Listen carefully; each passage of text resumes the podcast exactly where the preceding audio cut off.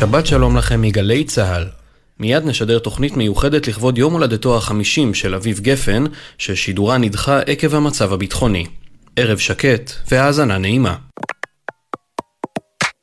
עכשיו בגלי צה"ל, עמית קלדרון. הבית של החיילים,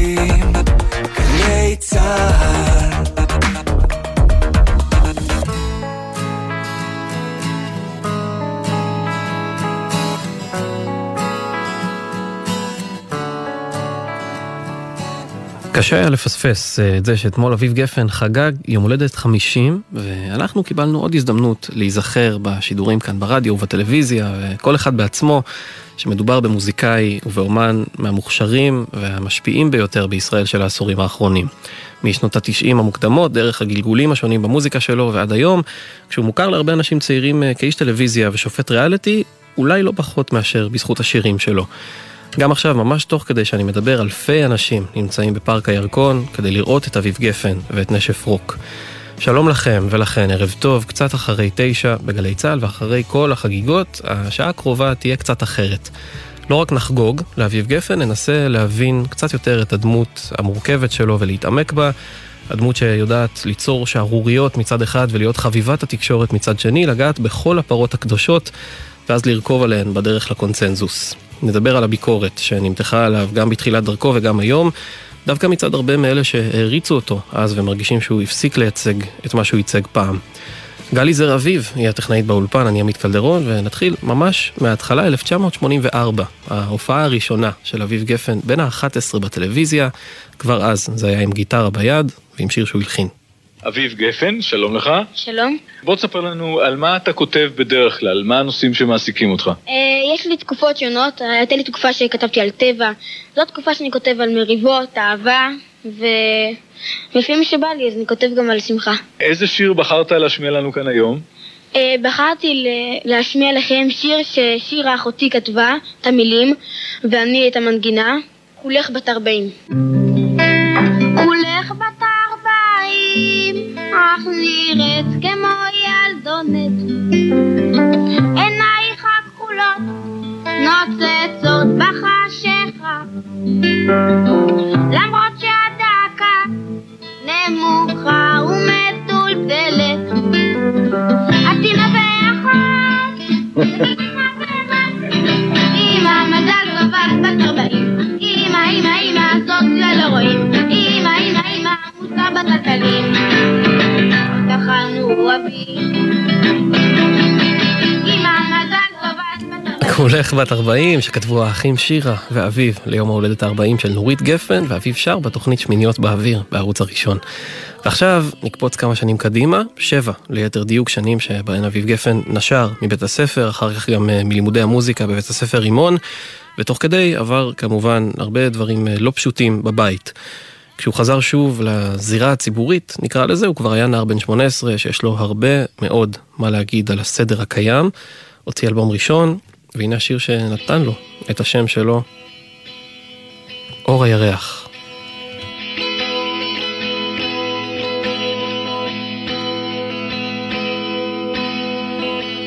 שאלוהים ברא את החושך, הוא ברא לנו ירח, שיראו איך אנחנו בודדים. את הירח שם גבוה, שלא נוכל לגוע, ויש כמה שעדיין מנסים. ילדים מתעופפים כדורים כחולים סגולים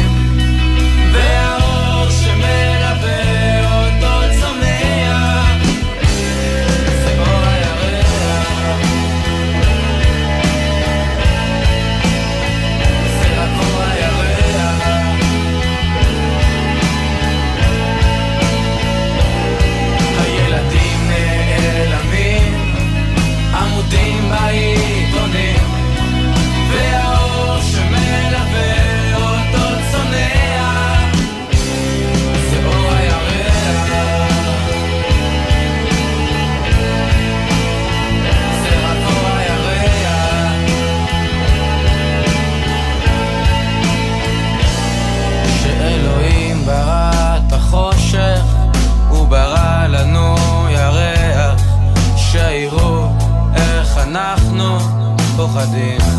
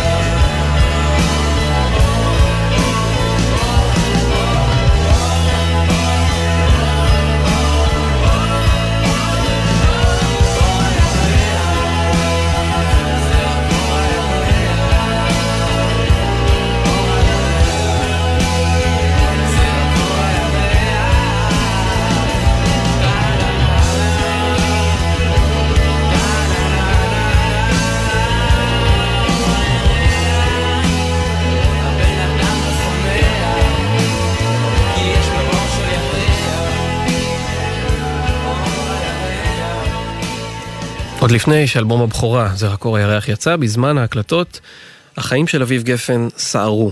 ההורים שלו התגרשו סופית אחרי שנים של מערכת יחסים מורכבת שהשפיעה עליו מאוד. החבר הטוב שלו, ניר שפינר, נהרג בתאונת דרכים, וגם בת הזוג הראשונה שלו נפרדה ממנו. כל הדברים הקשים האלה ליוו את תהליך היצירה ובעיקר את שלבי הסיום של האלבום, ולמרות שהיום הוא נחשב לאבן דרך ברוק הישראלי, כשהוא יצא הוא היה כישלון מסחרי מוחלט ונמכר במאות בודדות של עותקים.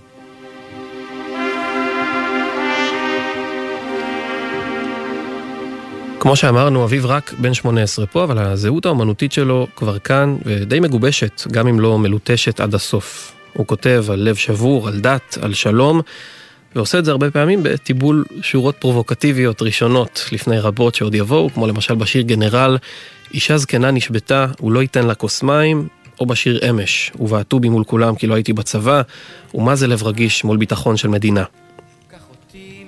גם מוזיקלית יש בזה רק אור הירח את הסגנון המוכר, כישרון הלחנה יוצא דופן שעוד השתפר, ובלדות פסנתר לצד הרבה גיטרות חשמליות.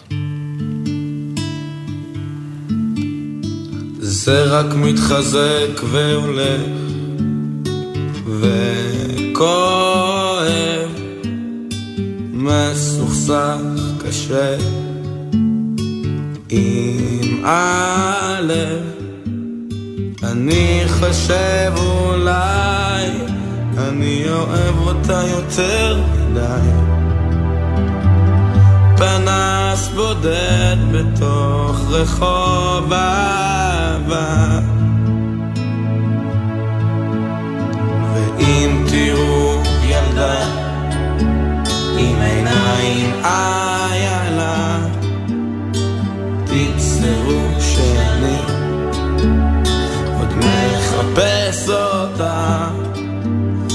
אני חושב אולי אני אוהב אותה יותר מדי.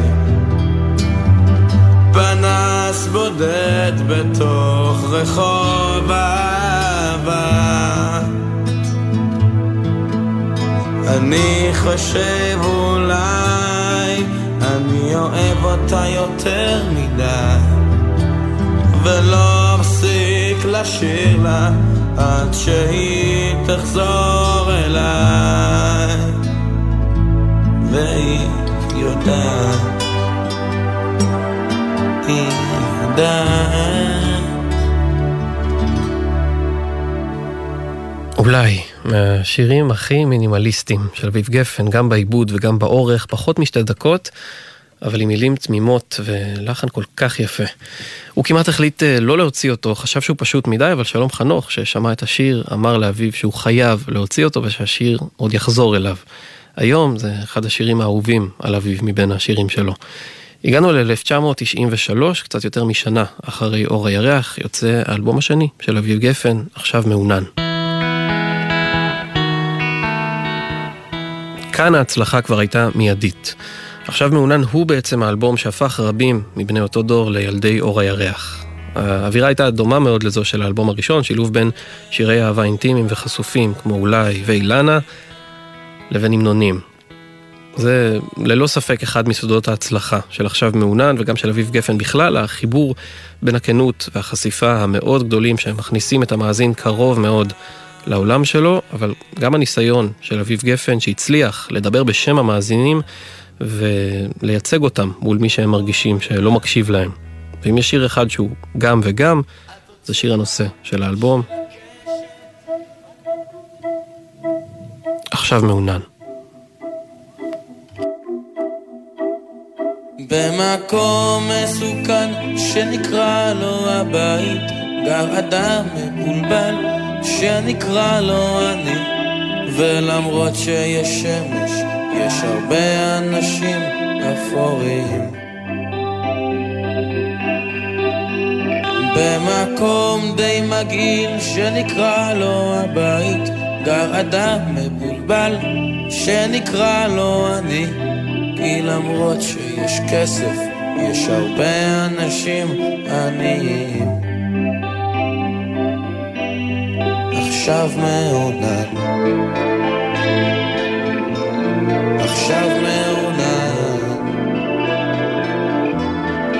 עכשיו מעונן,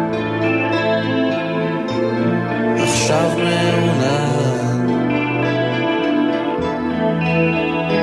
במקום די מדהים כשנקרא לו הבית ההורים נפרדים שיהיה יותר טוב אבל הבית שלי הוא נמצא בין רחוב לרחוב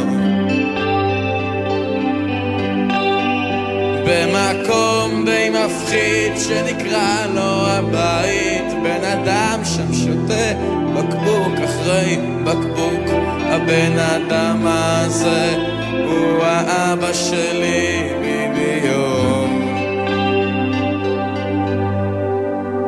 אולי עכשיו מעונן עכשיו מעונן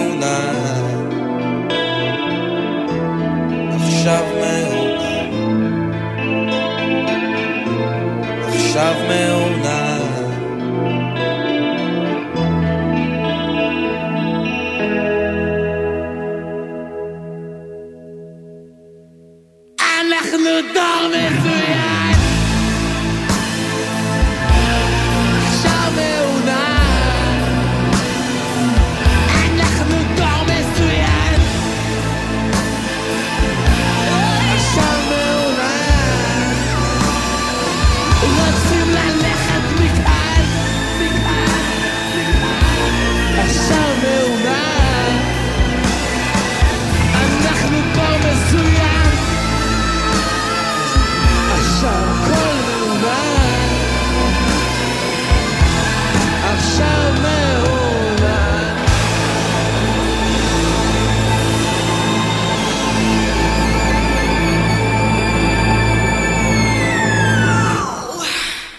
עכשיו מעונן, תמצית המהפכנות של אביב גפן, היכולת אה, לכתוב את השיר הכי אישי שיש, ואז לחבר אותו למסר חברתי ופוליטי על כל בני הדור שלו. אה, לשיר על הבית שלו, ואז לצעוק, אנחנו דור מזוין. וזה מה שקורה רק בשיר הראשון של האלבום, שממשיך עם שיר בשם רוצה לשכב איתך, עם בוכה על הקבר, שבו אביב מדמיין את המוות של אימא שלו, נורית, ונגמר בשיר אני שונא. הרבה מסרים קשים של ילד בן 20, שאתגרו מאוד את החברה הישראלית של שנות ה-90. ממש אחרי שהאלבום יצא, אביב גפן הגיע לפופוליטיקה, באחת ההופעות הראשונות שלו בטלוויזיה, כשלצידו גם בן דורו חמי רודנר. מול המראיין דן מרגלית, אביב מציג את המטרה המרכזית של המוזיקה שלו, ומולו המשוררת דליה רביקוביץ', שמבטאת את מה שהרבה מאוד אנשים, בעיקר מבוגרים יותר, הרגישו אז כלפי השירים והטקסטים שלו. אני כולו בן 20, שטיפה כאב לו, הדיסק הזה לנוער, גם למבוגרים, שהמבוגרים תמיד אמרו, הוא, הוא מוזר, זה, זה הוא סתם, זה גיל התבגרות. קל, אחי, להגיד מוזר. קשה להגיד שככה הנוער מרגיש. אביב, גם עליי אמרו אני את זה. בתור לא? בן אדם מרגיש שהנוער כאן נדפק מכולם, מרגיש שהנוער כאן סובל, הוא עובר אלימות פיזית מצד ההורים, אלימות אה, מילולית. נמצאת ליד השולחן מישהי מגדולות השפה בדור הזה, ואולי לא רק בדור הזה, זה דליה רביקוביץ', ואני שואל אותך, בכל זאת, כשאת שומעת את השירים האלה, זה יצירות גדולות, זה שירה פוליטית חשובה, או שיש בזה בעייתיות רבה? מה עם הלשון של זה? מה עם הרעיון ומה עם המסר? אה, עם הלשון יש בעיה, אין לזה מקצב, אין חריזה. פשוט שפה דלה ו... אומללה. ודהויה. לא, זה לא נורא משום שאני לא מתווכחת עם הצלחה. לעומת זה, אתם מאוד... זה לא הצלחה. לא אתם. מאוד עושים רושם אפשר על להגיד, הצלילה. ערב טוב לכם קהל נכבד, לכשנתחיל, אז לכשתבואו. אין כזה דבר. אני מדבר שפה שהקהל שלי מבין אותה, זה דבר פשוט. כל ההורים וכל האנשים, סליחה על כולם, מצטער, הרוב באים לילד מגבוה. אני וגם לכם אני חושב, באים אליהם מכאן, מכאן. שיש כאן משהו לא בסדר. אותך אני לא מאשימה בשום דבר כי אני לא מכירה אותך, ואת הטקסטים שלך אני בהחלט מאשימה בדלות לשון. דליה שלונסקי לא אמר את זה על זך גם? נכון. אה, תראה, זה לא אומר שום טעם. על השפה העברית, על- הזניית השפה העברית. אני זה הרי לא זוכרת. שבשנות החמישים אה, שמעת אותו חזור ושנו. אמרו את זה גם על הביטלס. בוודאי, בוודאי. לפני הביטלס. יש פה משהו הרבה יותר עמוק בזה, דליה. את מבטאת עמדה מאוד דומה לזו של טומי, שבעצם מסרבת להכיר באותנטיות, ברצינות. לא, אני מכירה, זה רק. לא- הם לא בשבילי, בשביל בני? הדור שלהם. וההיסטוריה כמובן הבהירה שדליה רביקוביץ' טעתה, כמו שהיו שם מי שאמרו, גם שלונסקי אמר את זה על נתן זך, ועל הביטלס אמרו שהם פרחחים שמדרדרים את הנוער, ואנשי התרבות הגבוהה של כל דור מתקשים אה, לראות את הגדולה והעומק של בני הדור החדש, שמעבירים מסרים בצורה שונה מהם. התהליך המעניין יותר הוא לא התהליך שבו הכירו באביב גפן כאומן לגיטימי שמדבר על מצוקות אמיתיות, על כאב אמיתי, אלא תהליך אחר, מאוחר קצת יותר, שבו מישהו עם אמירות אה, שנחשבו קיצוניות, כמו שלו, גם על השליטה הישראלית בשטחים ועל צה"ל ועל דת, הסוגיות הכי נפיצות בשיח הפוליטי בישראל, מישהו כזה הפך למיינסטרים. אפשר ממש אה, להשוות את זה לאבא שלו, יהונתן גפן, אמנם הם לא הסכימו על הכל, אבל שניהם אנשי שוליים מבחינת העמדות שלהם, מרדו בקונצנזוס לא פעם ולא פעמיים, ואיכשהו עדיין הצליחו להיכנס עמוק עמוק לתוכו.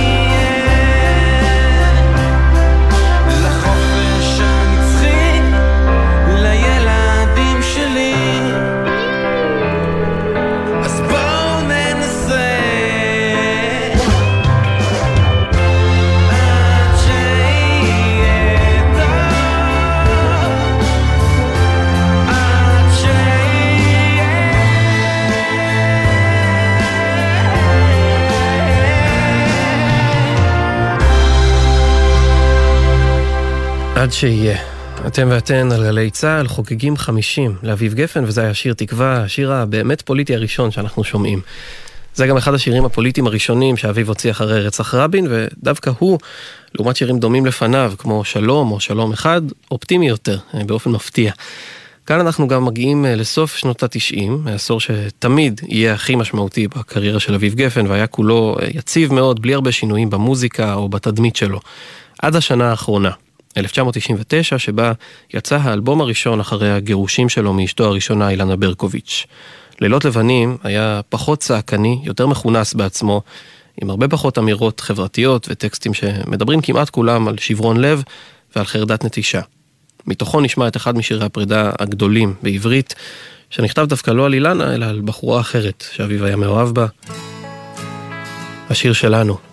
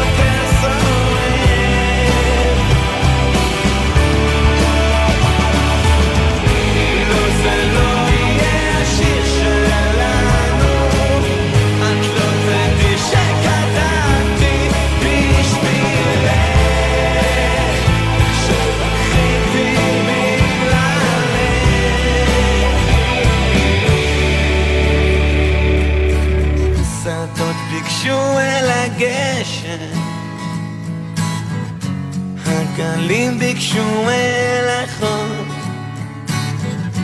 ואני ביקשתי את ליבך לכתוב. השיר שלנו. איתו אנחנו מסיימים את החלק הראשון של התוכנית, שנות התשעים של אביב גפן, ונכנסים לשנות האלפיים, שעליהן הוא הגיע לקראת גיל 30. כמו הרבה מאוד אומנים, הוא ללא ספק היה הכי פורה בשנות ה-20 שלו, הוציא שבעה אלבומים בשבע שנים, לעומת עוד שבעה ב-23 השנים האחרונות. אבל גם בתקופה המאוחרת יותר של הקריירה שלו, אביב גפן נשאר אחד המוזיקאים והאומנים הכי משפיעים גם במוזיקה וגם בשיח הציבורי. תכף נדבר על הדמות והתדמית שלו שהשתנו לאט לאט, אבל את המילניום החדש, אביב פתח עם האלבום יומן מסע, שלא היה בו שינוי דרמטי מהקו המוכר. הוא חזר לדבר לא מעט על נושאים חברתיים ופוליטיים, אבל ממקום פחות כועס וקצת יותר מפוכח או מתון, יש כל מיני מילים לתאר את זה. הדוגמה המוכרת וגם הכי טובה היא אורי אור, שנכתב בשנה כואבת מאוד בסכסוך הישראלי-פלסטיני, שנת 2000. במקור הפזמון אמור היה להיות אורי אור, מולדת חשוכה, שורה שמתאימה הרבה יותר לקו המתריס ולכעס שהשירים של אביב בשנות התשעים ביטאו. אבל במקום, אביב שר אורי אור, אורי אור, מולדת אהובה. וההבדל הקטן הזה משנה הכל.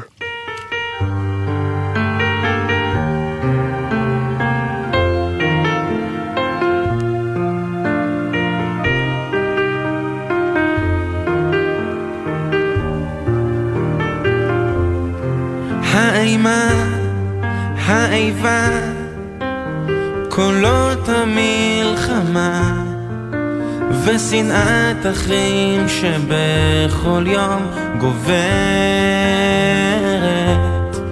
הזקנה מביכה הם מתים פה מבושה. בקולם הם לא חשים ואת שותקת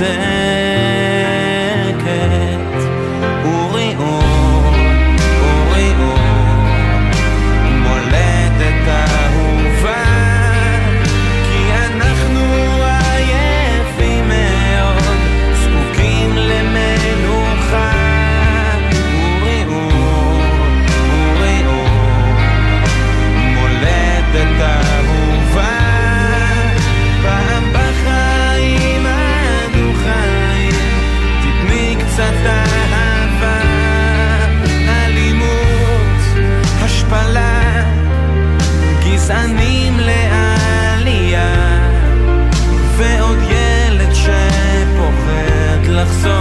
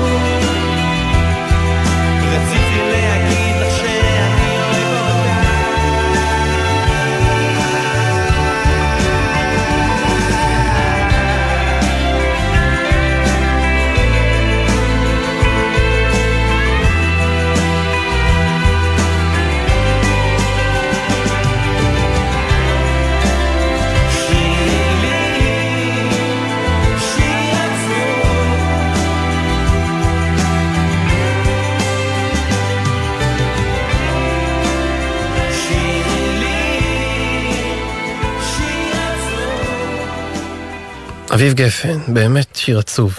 גם על חוויה אמיתית של אובדן, למרות שזה נושא מאוד נפוץ לכתוב עליו, במקרה של אביב גפן זה תמיד יהיה מחוויה אישית, המוות של סבתא שלו, כמעט אי אפשר למצוא שירים שהוא כתב שהם מנותקים מאירועים בחיים שלו, או מתחושות שהוא באמת הרגיש. אבל נמשיך עכשיו דווקא עם שיר כזה, שיר צרפתי, שהוא תרגם ונשמע לגמרי כמו שיר של אביב גפן. זו גם ההזדמנות לדבר על הצפרדע שבחדר, הקול שלו, משהו שכולם, כולל אביב בעצמו, אוהבים לצחוק עליו, ואני חייב להגיד שבעיניי הוא זמר מדהים. אין לזה קשר לקול שלו, בהחלט אין לו קול יפה, אבל האופן שבו הוא שר את המילים של עצמו, היכולת שלו להביע רגש בשירה שלו, יפה הרבה יותר מהרבה מאוד קולות יפים. בשיר הזה אפשר לשמוע ממש בכל מילה את הדרך שבה הוא בוחר לשיר אותה. הרעיון והמסר של המילים פשוט, אהבה שדועכת והזמן שעושה את שלו, כעס ותסכול מאוד גדולים על מה שהיה ואינו. כל זה עם כמה מהדימויים הכי יפים שהוא כתב עם הזמן.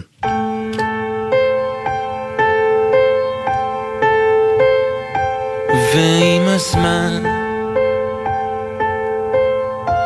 ועם הזמן הכל חולף ולבך הגאה הופך לאלם יחף ושכחת מזמן מה אתה מחפש וזה בסדר איתך. הכל חולף. ועם הזמן ועם הזמן הכל חולף.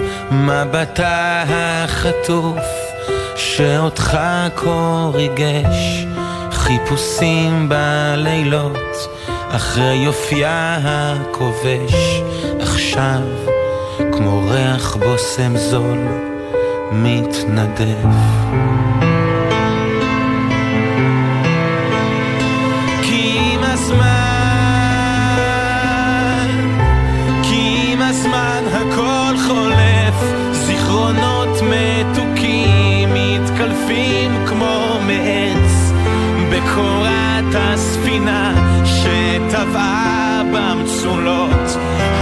נשכח ורק נשארת הדממה, כמו כרית ישנה שאיבדה רכותה. כי עם הזמן הכל חולף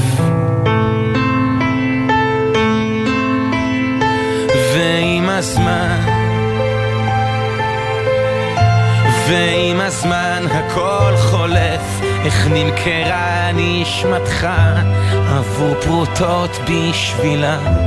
לרגליה היית כמו כלב מורעב אך עם הזמן הכל חלף והיא נשכחה. ועם הזמן הזמן הכל חולף וקולה כבר דעך אין דקירות אין כאב. ולמי תכשיטים ולמי אתה כותב? ועם הזמן אתה כבר לא אוהב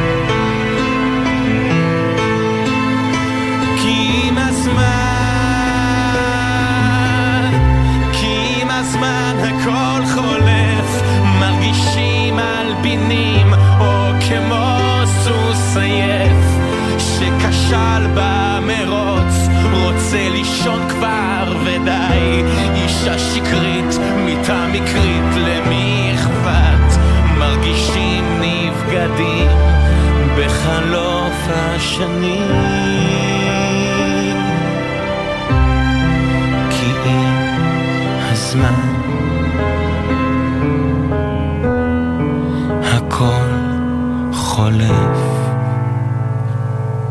עם הזמן.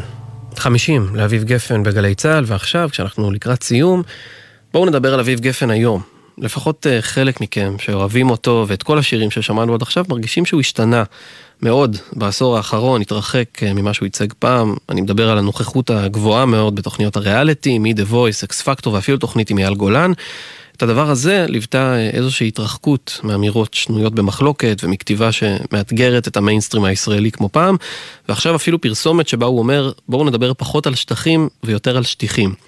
בגלל שאני ואתם לא יכולים לנהל על זה שיחה, אפילו שהייתי רוצה, הנה קטע קצר משיחה ארוכה ומאוד מעניינת שהייתה לו בדיוק על זה, עם שלומי שבן, בתוכנית שלומי שבן מארח של כאן ג'. נגיד שהתחיל דה וויס והצילו את זה, מבחינתי הרוק עבר, עבר טלוויזיה. הרוק עבר לטלוויזיה? כן. כשאני עליתי על צוגים בצמח ושם כן. דיברתי או כאלה, נו. היה סביב זה שיח אחרי זה חודש. כן.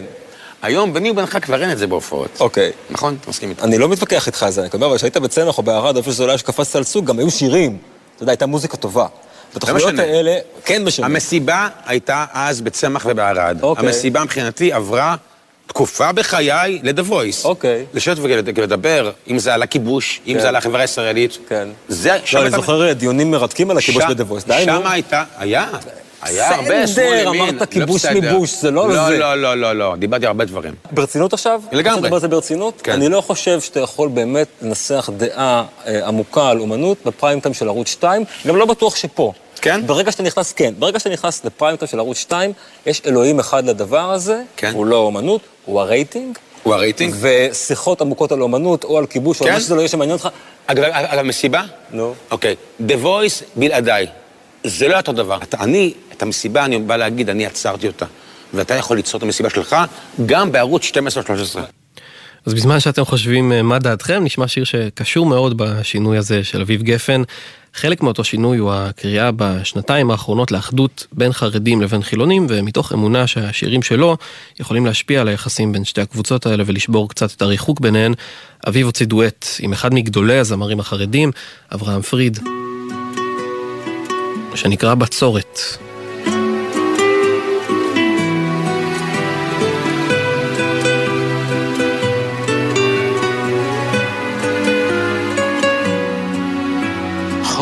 חומות הנפש נסדקות בקרן אור חוצה.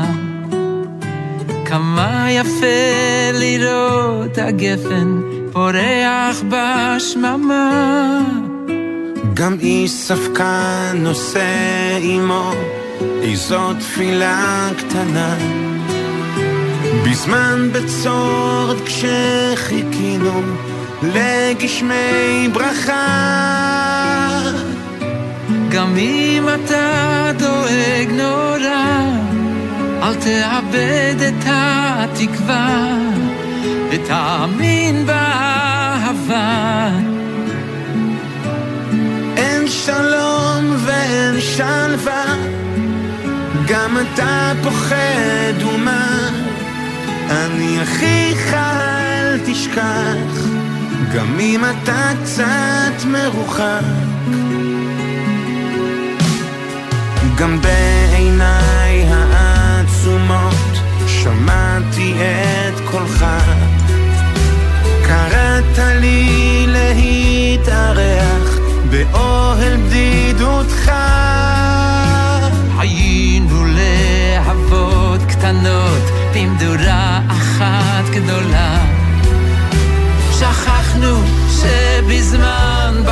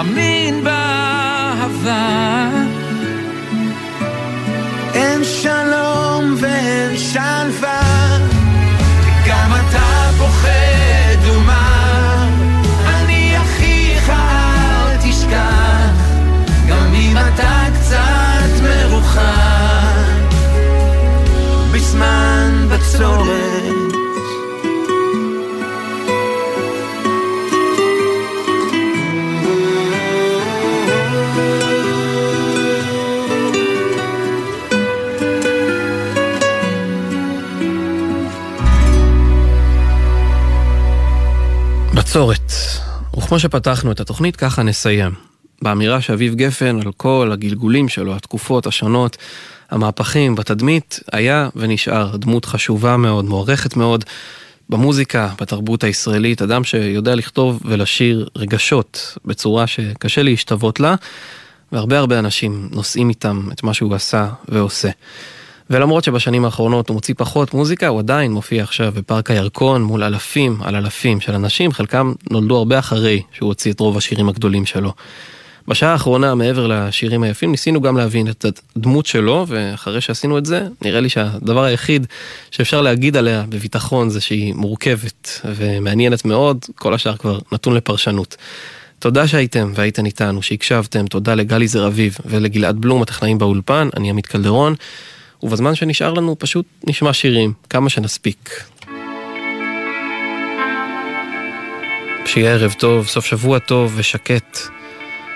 להתראות.